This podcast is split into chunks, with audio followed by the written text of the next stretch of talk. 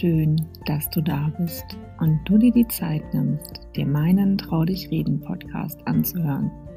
Ich freue mich sehr darüber und wünsche dir viel Spaß beim Anhören. Thema der heutigen Folge: der Effekt der Jahreszeiten auf unser Wohlbefinden und wie es für meine Mutti in dieser Zeit war. Ich dachte mir, ich mache heute einfach mal eine Folge zu den Jahreszeiten, Herbst und Winter, weil mir einfach mal danach ist. Denn ich sitze gerade selber eingemummelt unter einer Decke bei einer Tasse Tee an meinem Schreibtisch. Draußen ist es grau und frisch und der Herbst steht in den Startlöchern. Während ich diese Zahlen verfasse, frage ich mich, welche Auswirkungen haben die Jahreszeiten auf den menschlichen Organismus? Ändert sich unsere Stimmung mit dem Wechsel der Jahreszeiten? Wie wirkten sich die Jahreszeiten auf meine Mutti aus? Eins denke ich ist klar. Jede Jahreszeit hat etwas Zauberhaftes und bringt etwas Wunderschönes mit sich. Aktuell klopft der Herbst an die Tür, die Blätter verfärben sich in traumhafte Farben, die im Schein der Sonne ihre wahre Pracht zum Tragen bringen. Die Tage werden kürzer, die Uhren werden umgestellt, der Wind saust durch die Städte und lässt die Blätter mit der Zeit von den Bäumen fallen. Die Menschen, die gerade noch den lauen Sommerabend genossen haben, haben es sich während dieser Jahreszeit wohl schon in ihren vier Wänden gemütlich gemacht. Es beginnt die Zeit, in der die Sommerkleider wieder gegen lange Hosen und Hoodies eingetauscht werden. So langsam aber sicher kommen die Wintersachen wieder zum Vorschein. Auch ich habe mich gerade dabei ertappt, dass ich mit fallenden Temperaturen am Regler der Fußbodenheizung stand, um es auch mir in meinen vier Wänden gemütlich zu machen. Okay, zugegeben. Der Herbst wirkt sich auch auf unser Stimmungsbarometer aus. Das Energielevel sinkt. Gefühlt sind wir in dieser Zeit antriebsloser, melancholischer und häufig müde. Aber auch Stimmungsschwankungen werden intensiviert. Die früh einsetzende Dunkelheit lässt schon mal die Gesichter bei den Menschen länger werden. Gefühlt sind viele in dieser Zeit einfach übellauniger unterwegs als noch in den Sommermonaten. Hier ein paar Tipps für die Herbsttage und wie du deine Stimmung anhebst. Bei einem Spaziergang in der Natur zeigt sich der Herbst in den schönsten Facetten und buntesten Farben. Die Luft fühlt sich viel klarer und viel reiner an. Endlich ist Kerzenzeit, um es sich in den eigenen vier Wänden ein wenig gemütlicher zu machen. Bei einer Tasse Tee oder einer ausgedehnten Kaffeerunde in den eigenen vier Wänden oder mit Freunden lässt es sich doch viel besser aushalten. Endlich wieder Spieleabende mit Freunden oder vielleicht auch in der Familie. Da können dann schon mal Karten gekloppt werden, wie Mau Mau, Make-up und alles, was so dazugehört.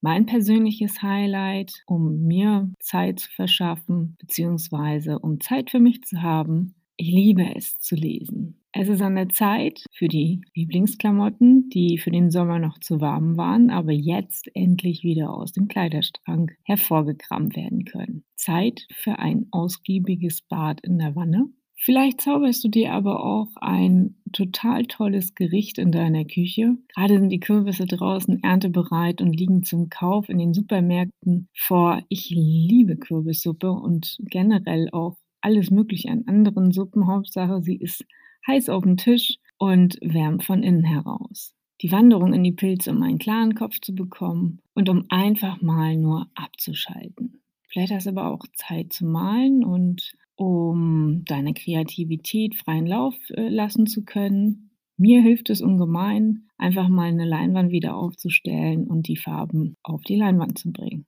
Ein heißer Kakao oder ein heißer Tee tut auch meistens schon so seine Wirkung. Die Wohnung mit dem Kamin anheizen, je nachdem, vielleicht hast du ja einen, und dem Knistern zu lauschen, hat natürlich auch eine gewisse Stimmung.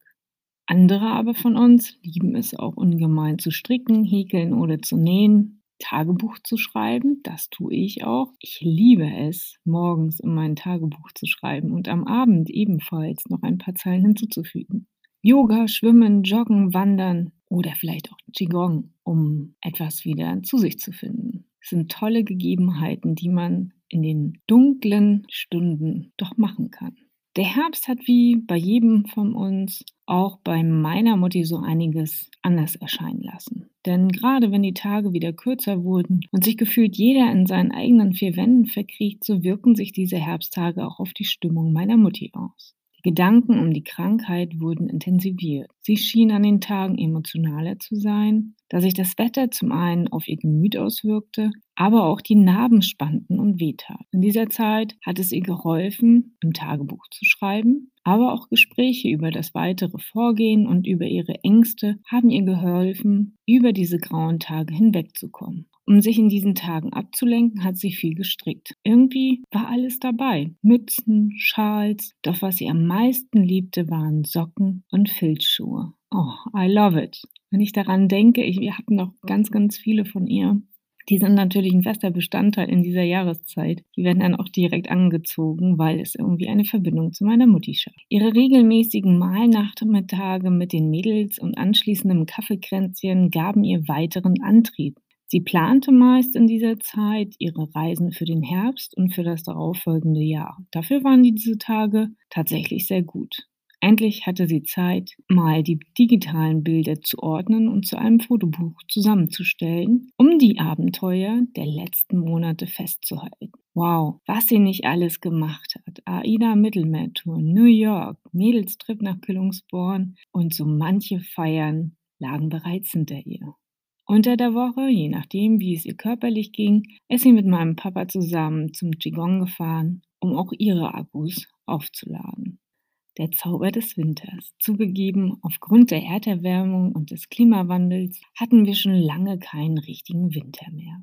Ich meine, ein Winter mit ordentlich Schnee. Gut, ab 20 Zentimeter, das meine ich mit Schnee und nicht irgendwie die Matschepampe, die innerhalb von ein paar Stunden wieder verschwunden. Die Tage werden zunehmend kälter und die Nase vor die Tür zu strecken wird immer schwieriger sich an den kalten Wintertagen aufzuraffen und einen Schritt vor die Tür zu wagen, ist schon mit etwas Überwindung verbunden. Doch irgendwie hat diese Zeit auch etwas Schönes, gerade im Dezember, wenn die Adventszeit beginnt, die Feiertage, Weihnachten und Silvester stehen bevor, die Vorfreude steigt und es duftet vielerorts in den Häusern nach frisch gebackenen Plätzchen und der Duft von Glühwein über den Weihnachtsmärkten verbreitet sich. Die Menschen sind alle etwas hektisch unterwegs, um noch die ein oder andere Besorgung für den Weihnachtsabend zu erledigen. Doch für viele ist diese Vorweihnachtszeit einfach nur Stress. Für andere ist es die schlimmste Zeit im Jahr, weil sie vielleicht alleine sind und ohne ihre Liebsten. Die Stimmung zwischen groß und klein kann unterschiedlicher gar nicht sein.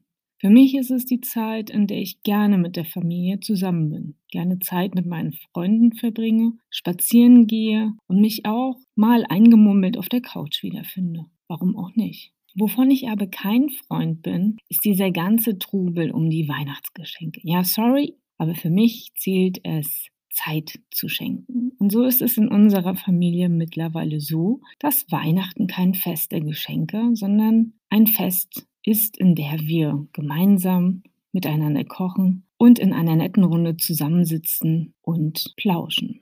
Eben Zeit verbringen, joggen gehen, tanzen, alte Freunde treffen. Projekte, die ich im Herbst vielleicht nicht erledigt habe, erledige ich halt im Winter. Für meine Mutti war dies eine Zeit, in der sie weniger alleine draußen sein konnte. Alleine zumeist, da es gefährlich für sie war. Warum? Weil sie über ihre Beine mit fortschreitender Krankheit kaum noch Kontrolle hatte. Und so blieb nur der Rollstuhl. Da sie sich selber kaum bewegte, wurde sie recht schnell kalt. Daher war es für uns immer wichtig, sie so gut es ging zu kleiden. Leider spürte sie die Kälte an den Beinen meist nicht mehr so gut, und so war es an uns, hier ein Auge darauf zu haben, damit sie sich nicht noch eine Erkältung einfing oder eine Blasen- oder Nierenentzündung. Das letzte Weihnachtsfest, was wir miteinander verbrachten, war anders. Meine Mutti war erkältet und lag im Bett. Sie hatte Schmerzen und schaffte es auch nicht aus diesem heraus.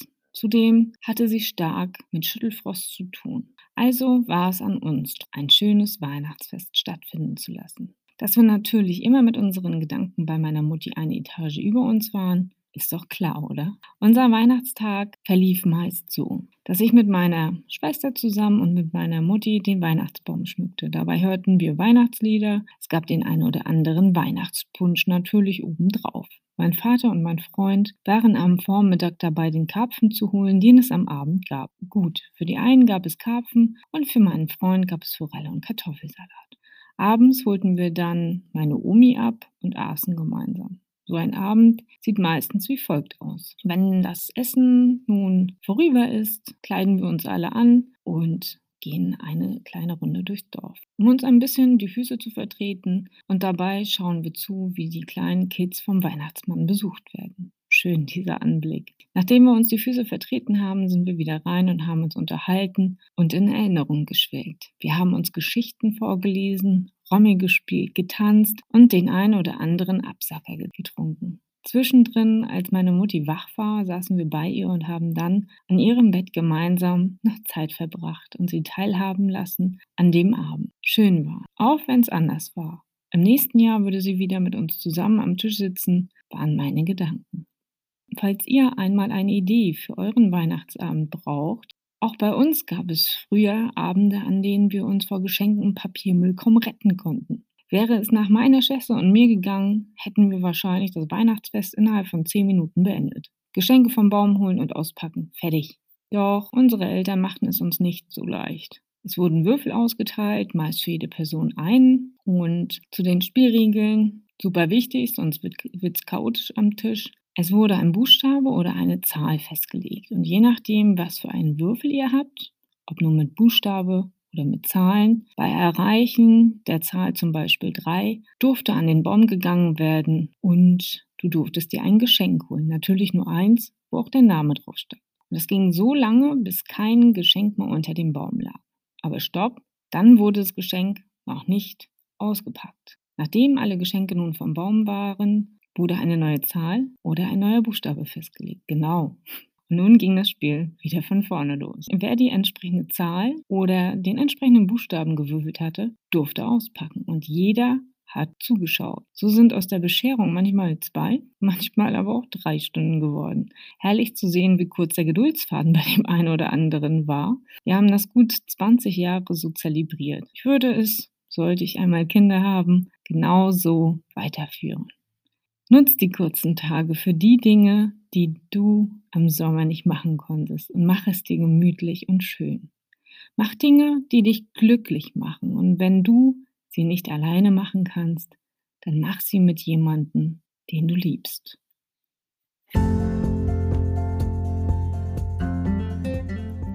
In diesem Sinne, meine Lieben, das war meine 16. Podcast-Folge. Hab eine schöne Zeit und bleib gesund. Bis dahin, deine Caroline.